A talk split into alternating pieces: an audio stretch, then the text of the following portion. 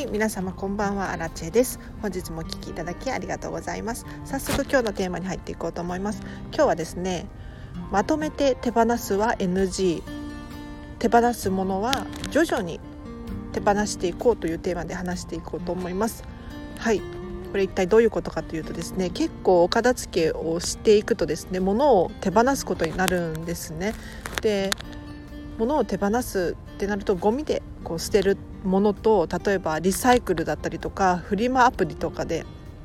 手放すなんていうことをするかと思うんですがこれまとめて一気にやるっていうのは NG なんですよ。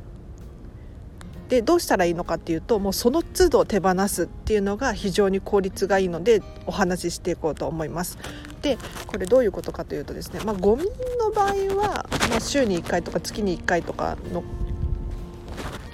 地域によってあるので出せると思うんですけれど例えばフリマアプリで出すなんていう時にですね後で一気にやろうっていうふうに思ってしまうとですねこれは結構危険でですねやはり期限を決めてやらないと結構後回しにしてしまいがちなんですね。というのも後でまとめてやるってそれって具体的にいつのことなんですかね。うん、というのもやはり期限を決めていないとこれって要するに期限がないものですよね。それに対して後でまとめてやるっていうふうに思ってしまうと結構ダラダラと先延ばしにしてしまってやはり億劫だったり面倒くさいことっていうのは人っていうのはやりたくないのでなかなかなかなか手が出せない。っていう現象が起こってしまうんですよ。なのでぜひリサイクルしようとかフリマアプリを使おうっていうふうに思ってらっしゃる方いましたらお片付けに関してはですねまとめてやるのではなくてその都度あこれ必要ないかもって思った時点でもうすぐに行動に移すくらいの気持ちでやっていただきたいんですね。というのもこれ、えーと科学的にちょっと心理学用語を使わせていただくとサイガル肉効果っていうのが関係していきます。で初めて聞く方のためにちょっと説明させていただくと人って途中になっていることに対して非常に記憶に残ってしまうんですね。例えばテレビのドラマを見ている時にテレビドラマっていうのはだいたい1週間ごとじゃないですか。にもかかわらず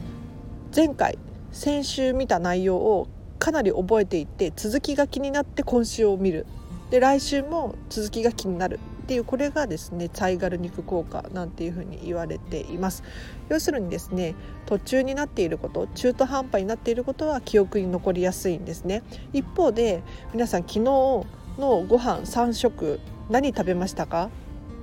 朝昼晩と。何を食べたでしょうか？これをパパッとこう思い出せる人ってなかなかいないと思いますね。で1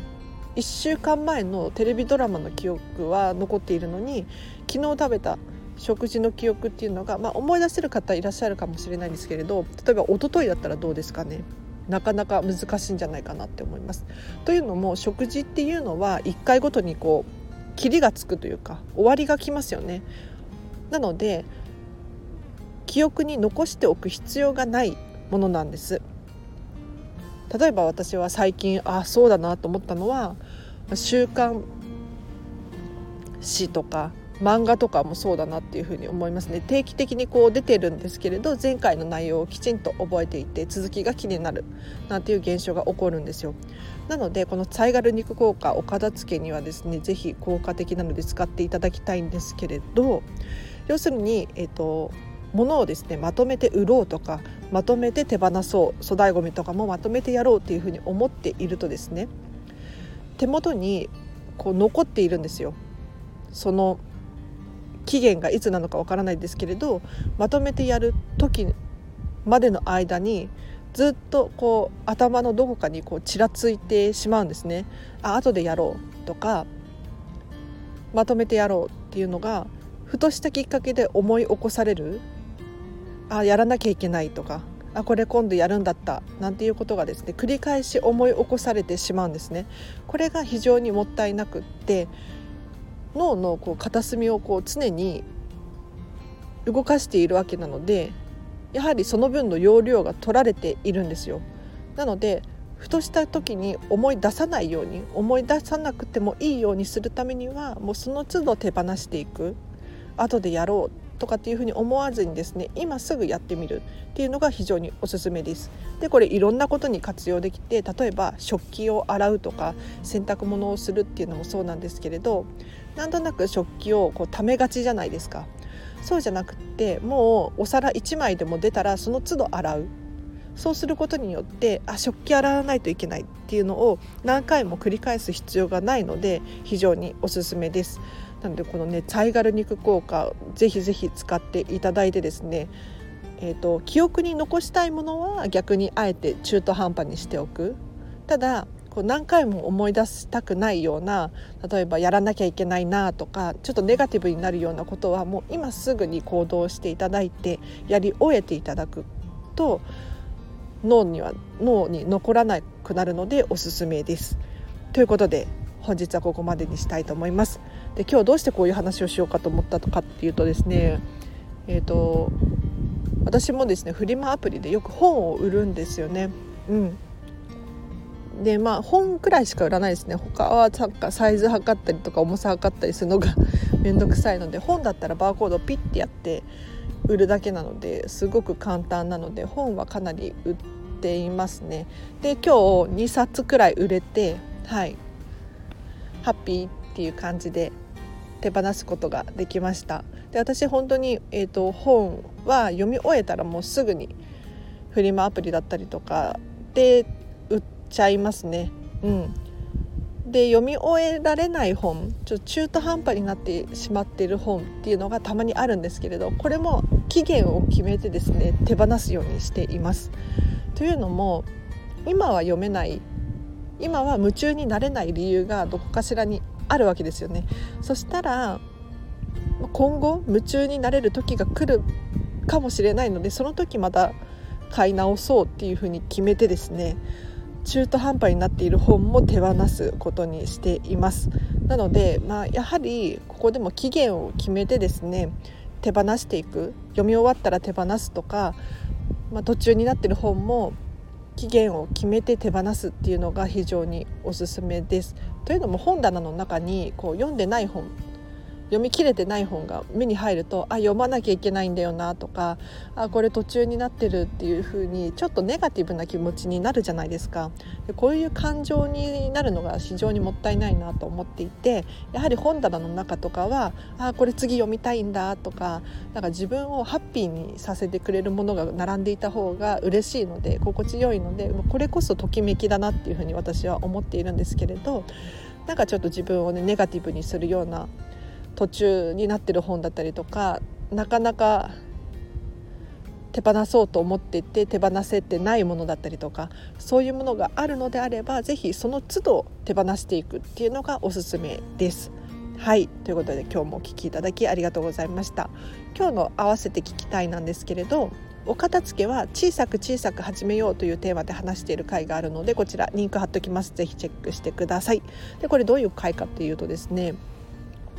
なんかお片付けを始めるって結構覚悟がいるというか勇気がいることだったりするんですね。で私も結構先延ばしにしちゃうタイプなので非常に気持ちがわかるんですけれどそういう時はですね是非小さく始めてみるっていうのがおすすめです。例えばどういうことかというともうお片付けを1分始める他にもこんまりさんの本を1ページ読むっていうふうに小さく小さく要するに難易度を下げて下げて始めるっていうのが非常におすすめなのでこちら気になる方いらっしゃいましたら是非リンク貼っときますのでチェックしてください。でお知らせがありますレター募集しております私のこのチャンネルにですねお片付けの質問だったりとかミニマリストなのでミニマリストに関する質問だったりとかえーと、ご意見ご感想など何でも大丈夫です、えーと、匿名で送れますのでぜひぜひ気軽に送っていただけると嬉しいです。で合わせてコメントも書いていただけるととっても嬉しいです。でノートでブログ始めました。はいこちらのノートではですね私がこのラジオでえーと、 stand.fm で喋っていることをですね、えーと、文字文字に起こしたものです。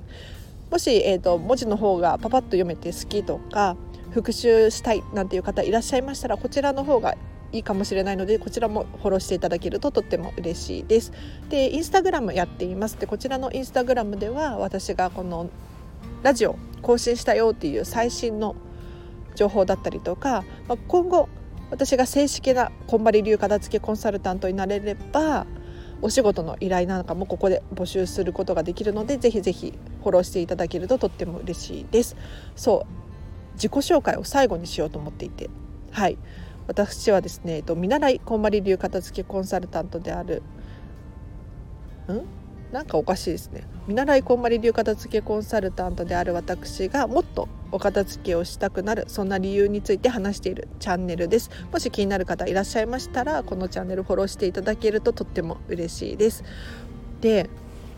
そう正式なねコンサルタントになれればもっと喋れることが増えてくると思うので、まあ、ご期待していただけると嬉しいですというのも私自身がまだ見習い期間なのでコンバリメソッドについて深くしゃべるっていうことはあまりしていないんです。というのも何か間違いがあったら困るからなんですよね。なのでもし多分もうそろそろだと思うんですよね。来年の初めくらいにはコンサルタントになりたいですけれど、はいまあ、ご期待していただけるととっても嬉しいです。ということでこのチャンネルはですね、まあ、1日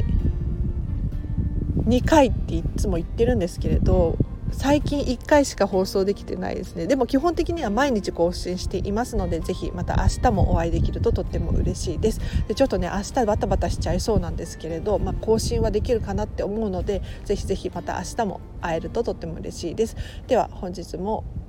お聞きいただきありがとうございました。もう冬ですね完全に、うん、皆さんお体には気をつけていただいて。はい。また明日もお会いできるのをとっても楽しみにしています。ではうんなんかねいつもお別れが寂しいんですよね。なんか他に喋ることあったかななんて思っちゃって。でこうして結局ダラダラしちゃってまとまりがつかなくなる。ので今日はやめます。はい。では明日もまたハッピーな一日を過ごしましょう。あらでした。バイバイ。